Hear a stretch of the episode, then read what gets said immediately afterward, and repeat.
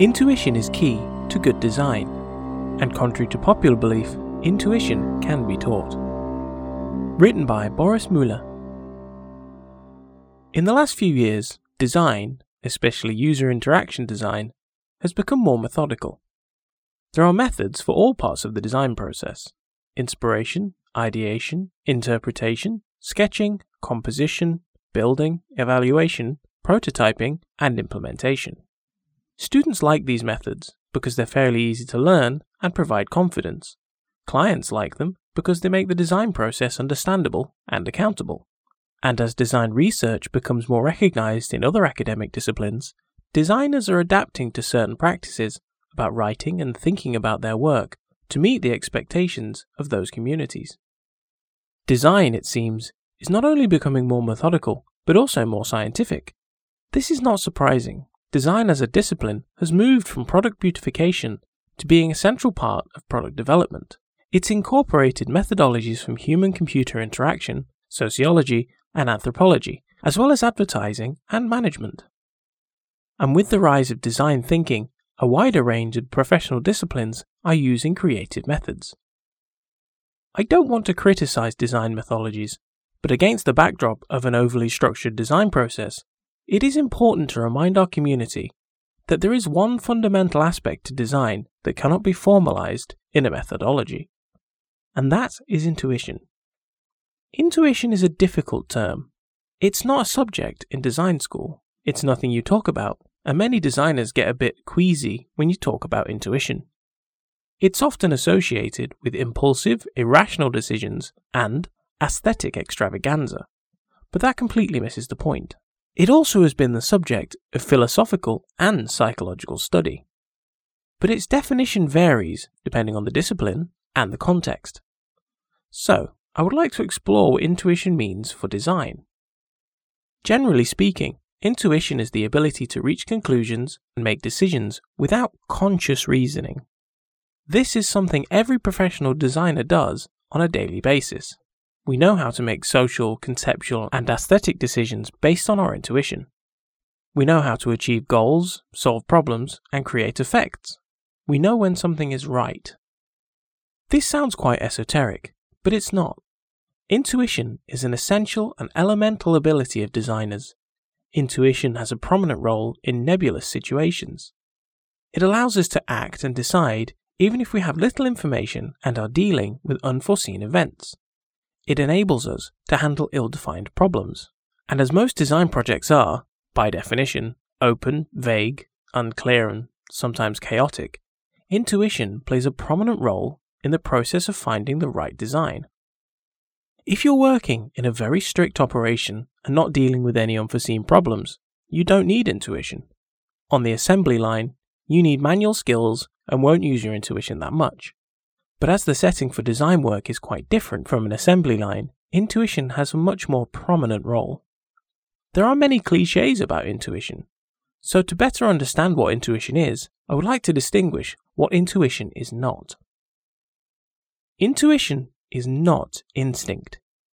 Instincts are deeply rooted in our biological self. They are behavior patterns that are not learned or acquired, but instead are actions carried out in response to a clearly defined stimulus. Instinctive behavior is characteristic in all members of a species. Decisions based on intuition should not be obscure. We have to use adequate language that reflects the process and qualities of the decision. A simple, I kind of like it, is not enough. Design sometimes tries to evoke instinctive behavior through certain visual language.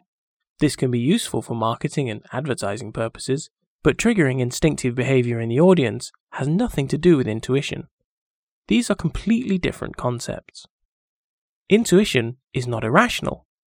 There is a tremendous difference between irrational and non rational behavior. Irrational is acting against better knowledge, while non rational behavior is, in the worst case, random and chaotic. Intuition can be non rational, but it is not irrational. Compared with the natural sciences, the design world does not offer a strict system for evaluating the quality of an outcome. But design is an extremely context dependent process, so there are a number of possible criteria for assessing the outcome of a design process. Is a design useful? Is it technically feasible? Is it robust? Is it understood and liked by its audience or users? Is it useful on the market? Is it socially, economically, and environmentally responsible? Is the client happy? Does it win awards? And what is the feedback from fellow designers? Depending on specific design, more criteria can be defined. Decisions based on intuition should not be obscure. I strongly believe it is important to talk about and evaluate them. For this, we have to use adequate language that reflects the process and qualities of the design. A simple, I kind of like it, is not enough. Designers make decisions based on intuition. The decision itself may not be based on a strict rational derivation, but this does not mean that the intuitive design is detached from scrutiny. Intuitive design decisions can be discussed, tested, and evaluated. Intuition is not unscientific. I am in no position to discuss the role of intuition in the sciences, but I do think intuition is underrepresented in epistemology. The natural sciences have a great conceptual framework and toolkit for testing a hypothesis. The scientific method allows for rigorous testing of new theories. Systematic observation, experiments with reproducible results, and critical peer reviews make it possible to evaluate a new hypothesis.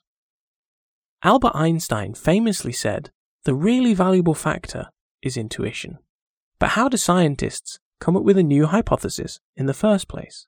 Not every scientific idea is derived from rational arguments and analytical reasoning. There are a lot of examples of scientists who came up with a completely unfounded new theory. Furthermore, a lot of scientific problems are systematic, such as two proven theories contradicting each other. In these controversies, intuition plays a powerful role. Even in mathematics, the strictest of all sciences, intuition is recognized as a way to solve a problem. In the early 20th century, Dutch mathematician L. E. J. Brouwer developed a mathematical philosophical theory called intuitionism. Brouwer believed that intuition and time are fundamental to mathematics and that both cannot be formalized. Intuition has its role in the sciences, and many scientists understand the importance of intuition. In a conversation with Alexander Moszkowski, Albert Einstein famously said that the really valuable factor is intuition. And Rene Descartes noted the two operations of our understanding, intuition and deduction, on which alone we have said we must rely, is the acquisition of knowledge. Intuition is not intuitive. I am always a bit skeptical when someone describes an interface as being intuitive. Intuition is a purely human quality. An object or a system simply cannot be intuitive. The sentence, this software can be used intuitively, actually means that that piece of software can be understood and used by someone based on their intuition. Human beings, not software, are intuitive. But does intuition help us understand and use software interfaces? This is a surprisingly tricky question. As mentioned before, intuition is helpful when you're dealing with an unclear situation, are encountering something unforeseen, or are handling an ill defined problem. So, consequently, you only need intuition if you are dealing with a bad interface. Good interfaces are those where you don't actually need intuition in order to complete a task. That may sound surprising, but if a software interface is used effortlessly, it is simply because it is predictable, clearly defined, and based on interactions we have learned before. We don't need intuition to use a book. We might need intuition in order to understand and interpret the text, but the handling of a regular book does not require intuition. In reality, however, software systems are extremely complex, and even good user interface designers cannot anticipate every possible condition. So users are dealing with unforeseen events and unpredictable situations and dialogues. In these cases, intuition can help the users to solve the problem. And good interface design can support the users in training their intuition. But I'm sure that this is not what is meant with the label intuitive software. Designing a usable, understandable, elegant, efficient, and delightful software interface requires intuition. Using it should not. Intuition is not a talent, it can be taught. I strongly oppose the notion that intuition is a nature given characteristic that some people are born with. Everyone has a disposition for intuition. And, most importantly, intuition can be trained, honed, and cultivated. This training is an important part of design education. Students are confronted with ill formed briefings, create designs, and then get feedbacks on their process. More importantly, intuition is not limited to the design world. Most jobs that require some sort of decision making involve intuition. Doctors, politicians, teachers, they all have their own domain specific intuition. Some jobs require a higher degree of intuition than others, and I believe education should reflect this. But as most teaching is based on the instruction of systematic knowledge, this can be quite a challenge. How can you teach someone if there is no right or wrong? Only good or poor decisions. And as a teacher, how can you convey feedback in a way that is not superficial and opinionated? We should give intuition the recognition it deserves and bring it back to the center of the design process. I suggest taking a look at how singing is taught on a professional level. It is really amazing to observe professional opera singers teaching young, aspiring talents. It is intriguing how experienced singers use non-verbal analogies as well as physical gestures to describe musical concept and ideas.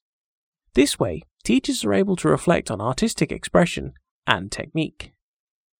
To reiterate a point made at the start, intuition can be trained, criticized, and developed. As a design educator, I feel very passionately about this, and in design education, we need to be more aware of teaching intuition. This part of design education is very similar to teaching fine arts and music. As a teacher, you need to work very closely with your students and give them direct feedback on their work. Furthermore, you have to develop an appropriate language that reflects the subtleties of our discipline.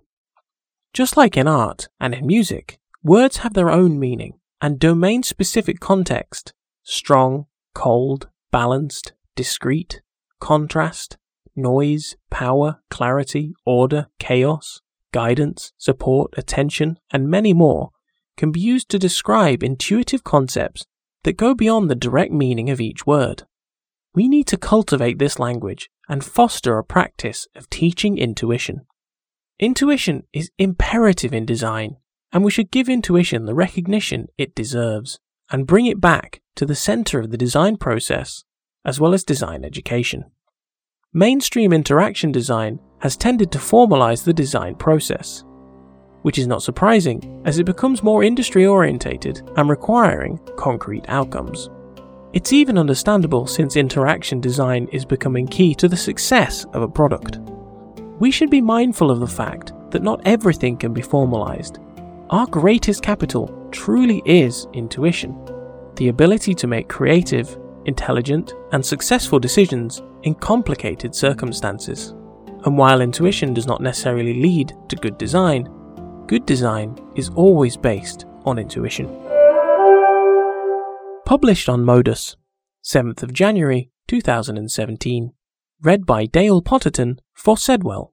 Refer to the show notes for a link to the original article.